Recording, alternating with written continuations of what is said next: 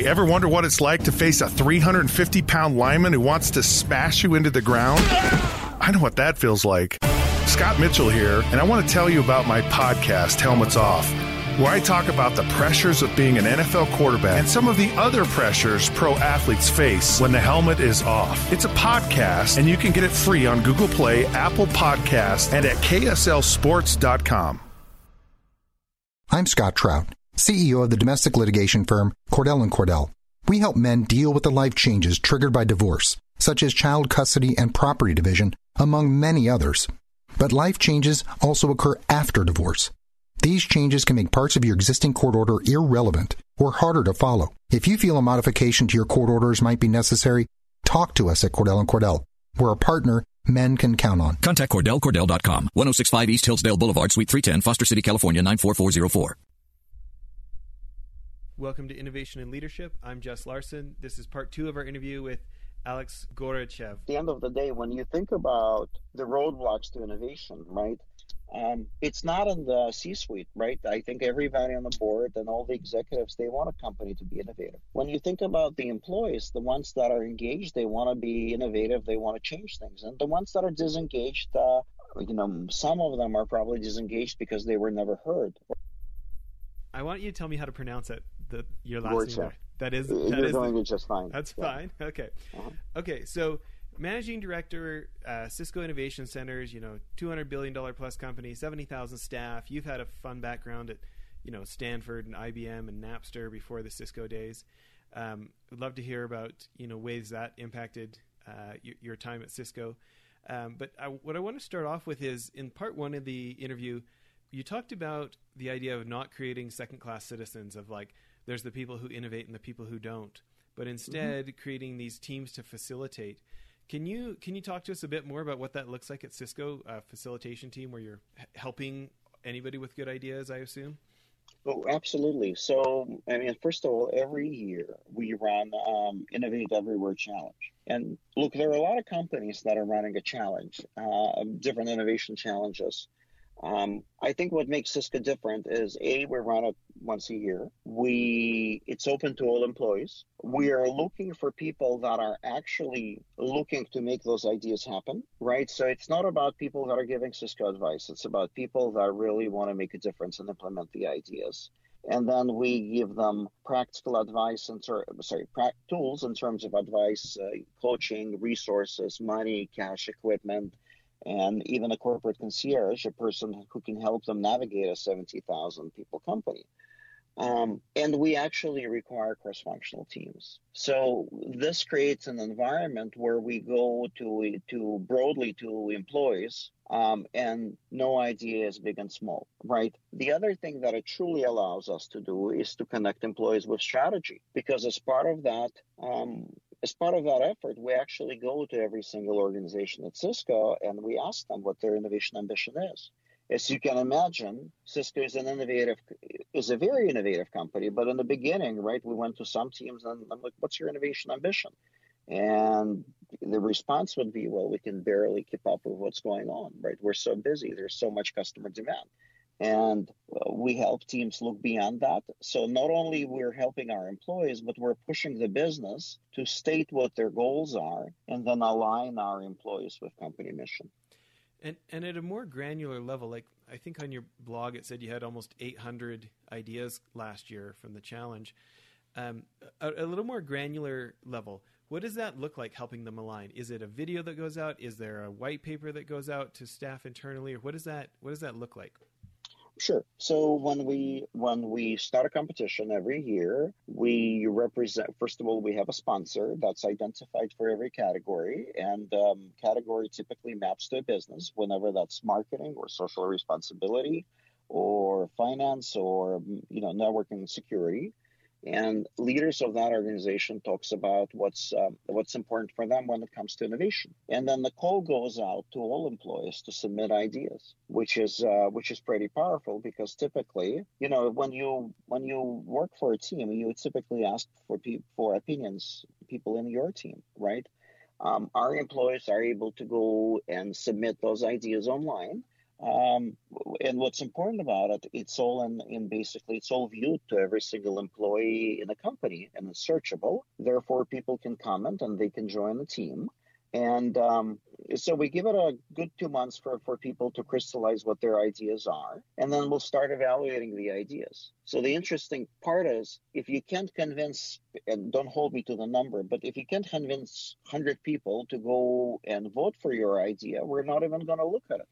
Right? Because as you know, if you can't convince 100 people that your idea is good, you certainly cannot build it, right? Or you don't have the right skill on your team. And then we narrow down to about two dozen. Uh, we give um, a corporate concierge, we give um, some resources, tools, and um, at that time we find a sponsor for each idea. And then it goes through another gate, and we get to six ideas and three winners and then three winners um, get a cash prize as well as cash towards building of their business. And um, and then they typically rotate into a new temporary role which is about three months to go and implement that idea. Um, so it's it's certainly a fun adventure when we think about a thousand ideas, that's typically five to ten thousand people behind them from different teams. Most of them met online, um, and and then they realize that they have you know common interests and passions, just like me and my wife. We met on Match.com, um, and at the end of the day, you know, we give this folks opportunity to to make it all happen. If you're in a you know in the top two dozen, you have uh, you you can certainly get in front of our CEO. There's uh, there's a certain prestige that comes with this. Um, the other, I think, unusual thing for a large company, we get you in front of customers, right? So we leverage innovation centers to connect uh, customers with the early prototypes of what we're doing.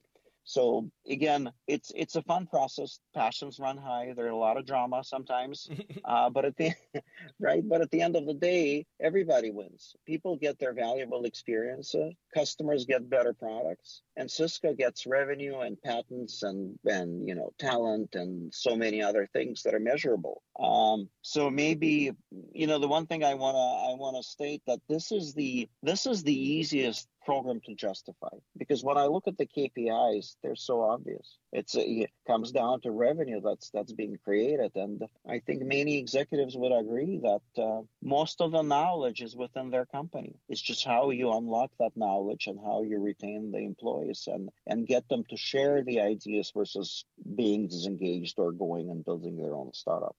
Yeah, can you can you speak more to that last bit? Um, can you elaborate more yeah, on yeah. your question? Th- this idea of you know really, I mean, what what I felt like you're saying is you know engaging the employees in a way that they bring their brain to work instead of just their body to work and then bring their brain home and work on their own startup at home or you know this idea of them it sounds like you know really feeling heard um, and and that like how do you unlock this employee potential is kind of what I felt like you were saying there.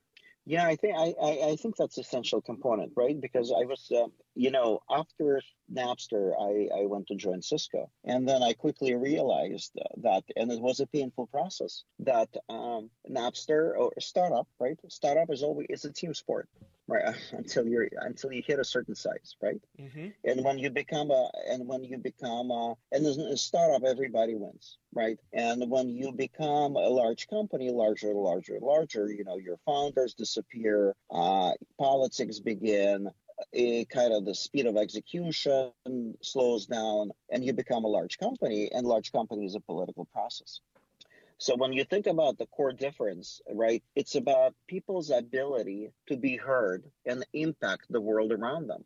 When you're in a startup you're powerful. You can change anything in your company right and and and you're listened to. I think in a large company when employees understand that company values innovation and that innovation is not only about creating a new product but it may be about not doing a stupid thing again right it's about letting go of a process that no longer serves anybody, right? That certainly empowers all employees. It makes them it, it makes them feel valued. Um, and it makes them invest their time because at the end of the day, we all go. I mean, Cisco, seventy thousand employees. You know, sometimes we might be frustrated with a thing or two, but we're all proud to work for Cisco.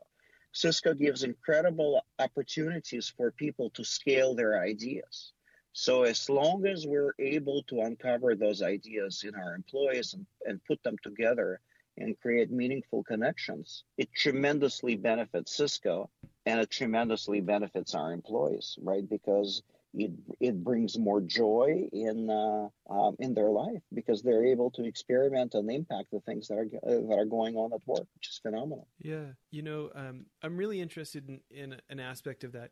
When you think about ways to help employees feel more heard at work, what kind of advice do you have for um, you know things companies can do to help their managers have more habits of, of actually listening to their employees more instead of just delegating or what kind of thoughts do you have of you know how how direct supervisors can be more involved in helping all employees feel heard at work?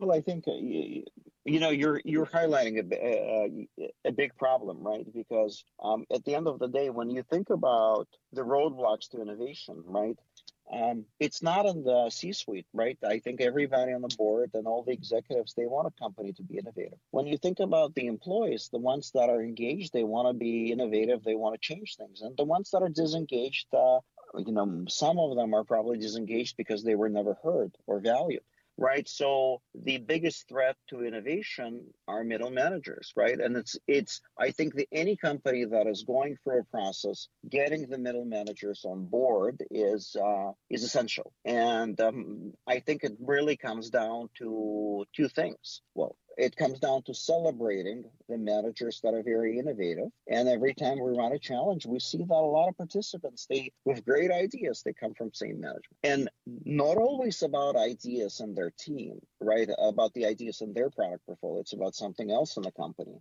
So it's celebrating and highlighting managers that are inclusive. Um, that's the first thing. And I think the second thing is actually encouraging all sorts of rotations and stretch assignments, right? Because when you think about the manager's kind of roadblock, it's all about why are you working on a problem that belongs in a different uh, business unit or this thing? This is not a part of your job. So as long as we have a this is my job and not my job mentality, innovation as a culture is not going to be successful, right?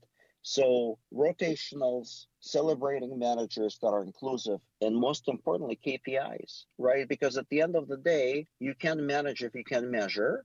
And I think getting getting getting uh, managers measured and accountable on people that are involved with stretch assignments and uh, projects outside of the team or new ideas or a percent of the budget spent on that tying manager compensation to the performance of the team in that area will do wonders right? Because somehow then the time will materialize and managers when they plan things they will allow for more capacity and exploration outside of their teams. Yeah.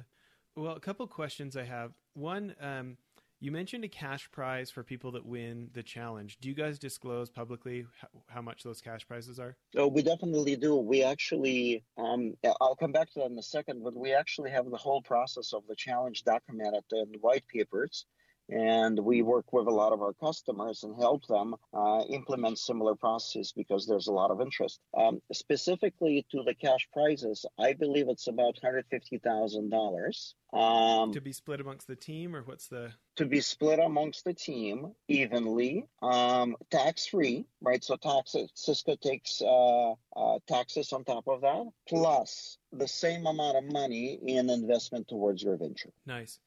Um, so your white papers about this process is that available on the website or is that something you just offer to your customers? Uh, definitely. If you go on cisco.com you'll you'll find plenty of uh, yeah, and if you search for innovate everywhere challenge you'll find the white paper. Uh, we're actually working on productizing uh, the challenge. When i say productizing it's just distilling into more of a ready to use blocks and putting it in the public domain uh, for anybody to use. Well when when you do that you know we'd love to have you back on the show and come talk about it. I'd love to um, so the next thing I want to hear about is um, I, I really love this idea of celebrating the managers who are allowing and promoting innovation. You know, this idea of you get what you pay for is something that uh, I feel like a lot of us could benefit from. Of you don't always have to pay with money. You know, paying with celebration, paying with it, paying with attention is kind of another form of attempt of payment.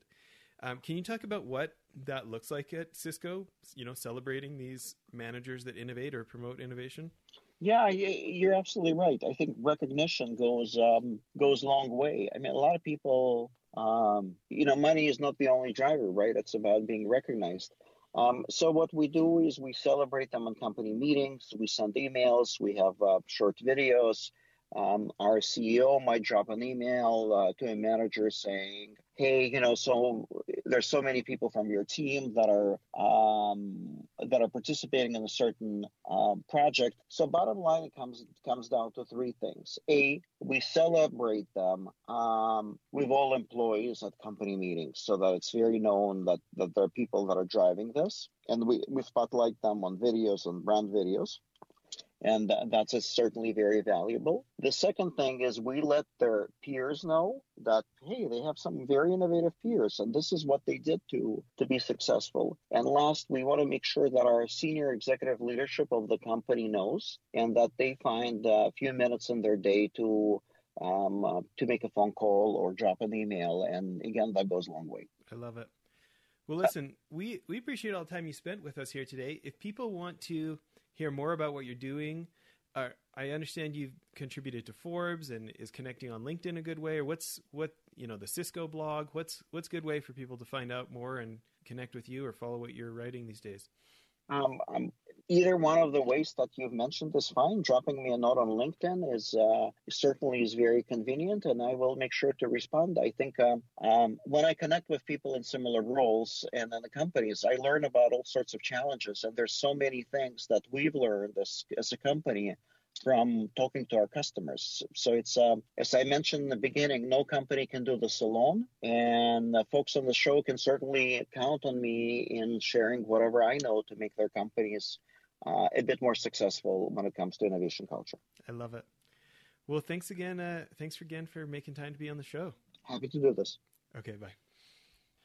Well, that's it for the episode. One other thing I wanted to tell you about if you remember the guys from Convoy uh, in episodes back, Ken Free and Trent Mano. I went on one of their CEO trips to New York and I met a guy named Brent Thompson, very successful entrepreneur. He was former CEO of Jive Communications, big uh, company now, I think three or four hundred million dollars.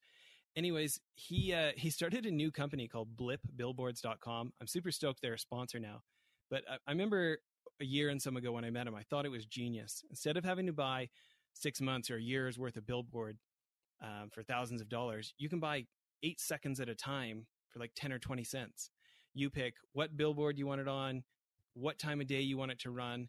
And it just puts so much power in the hands of, of marketers and CEOs who want to try something and see if it works. You can buy as many or as few as you want, change it as many times as you want. Uh, I think now our podcast is being advertised on billboards in like 18 different states because we have these guys as sponsors. We're pretty excited about it. Hope you check out blipbillboards.com. Thanks. The Starlight Lounge presents an evening with the Progressive Box. Old moon, yeah. That's Hugo, tickling the ivories. He just saved by bundling home and auto with Progressive. Gonna finally buy a ring for that gal of yours, Hugo? Send her my condolences. Hi-oh! This next one's for you too. There's a burglar in my heart. Thank you. Progressive Casualty Insurance Company and affiliates. Discounts not available in all states or situations.